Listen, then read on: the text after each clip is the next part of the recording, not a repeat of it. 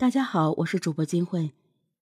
吴谢宇，一个学神，北大高材生，篮球大师，身高一米八以上，能做男模，能考状元，能赢得身边每个人的盛赞。但就是这样一个完美的天才少年，却对母亲痛下杀手。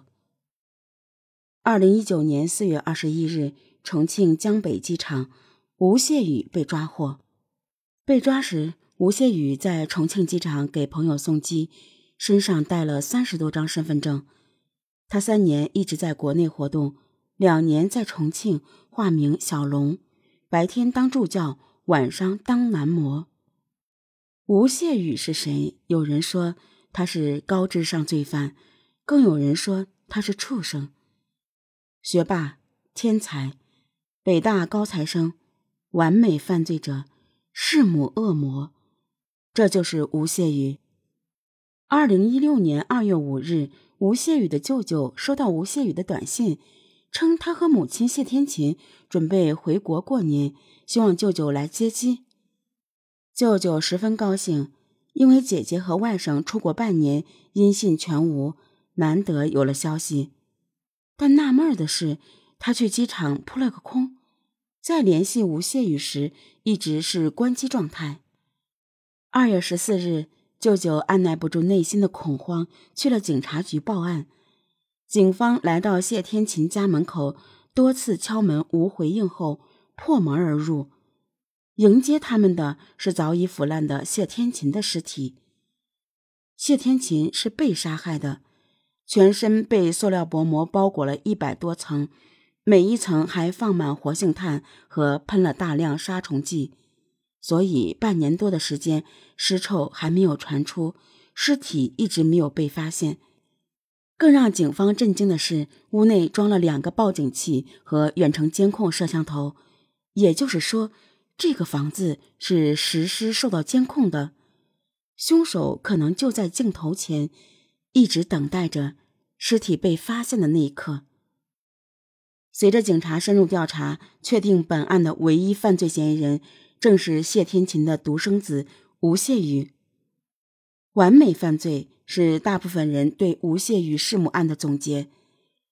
二零一五年六月，吴谢宇预谋了一个几乎完美的杀人计划，对象是他的母亲谢天琴。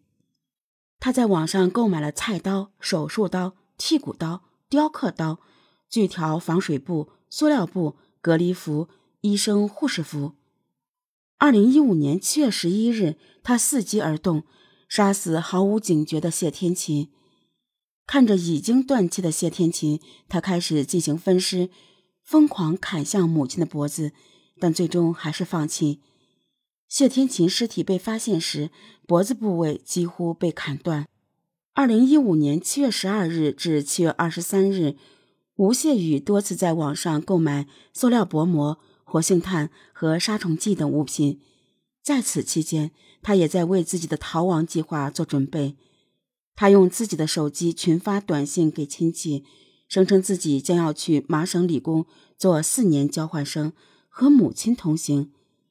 同时，利用母亲手机，以短信、微信、QQ 等方式，跟亲戚、母亲朋友、同事等声称需要筹备出国经费，一共借到一百四十四万元人民币，甚至把之前父亲去世后亲友赠送的一点八万元慰问金也据为己有。二零一五年八月中旬，吴谢宇剪下谢天琴日记里的相关用字。拼凑出一封辞职信，以要去美国陪读为由，假借谢天琴名义辞职。学校领导和同事之前听谢天琴说过儿子准备出国深造，还特别高兴地查阅了各种国外信息。虽然辞职信是复印的，但字迹确实是谢天琴的，所以不疑有他，也就批准了。此后。吴谢宇就光明正大的和母亲一起消失在众人眼前。一般杀人犯作案后都会很谨慎的藏匿，但吴谢宇却诡异的反其道而行之。他多次在福州和河南的酒店用自己的身份证登记入住。二零一五年十月底，他按照惯例打电话给曾经的好友庆祝对方生日。好友完全没有感觉到他有一丝异常。二零一五年十二月底，他回到北大经济学院寝室。据悉，因为吴谢宇错过了第三学期期末考试，挂了科，此次是特意回到学校和室友们咨询补考事宜。二零一五年八月至十二月期间，他甚至在上海和一名妓女相恋。吴谢宇爱得很深。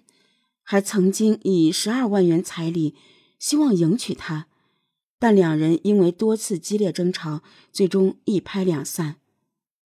最令人毛骨悚然的是，二零一六年二月四日，就是发短信给舅舅的前一天，他还肆无忌惮地出现在河南某地的 ATM 机前，毫无遮挡地取了一笔钱。他似乎在宣告天下。我杀了我的母亲，然而天下人都不知道，也抓不到我。完美是吴谢宇的最佳标签，他是母亲的完美儿子，是老师的完美学生，是同学的完美榜样。吴谢宇从小就有着和普通孩子不大一样的自律。邻居江南表示，他对吴谢宇印象最深刻的是他每次串门时。总能看到吴谢宇坐在客厅的桌前，非常专注地练习毛笔字。见他进来，乖巧地起身打招呼，随即坐下继续写，从不分心。老师心目中，吴谢宇是无可挑剔的完美学生。学校里优秀的学生很多，但毕竟都是十几岁的孩子，或多或少都有这样那样的缺点，比如粗心或者害羞。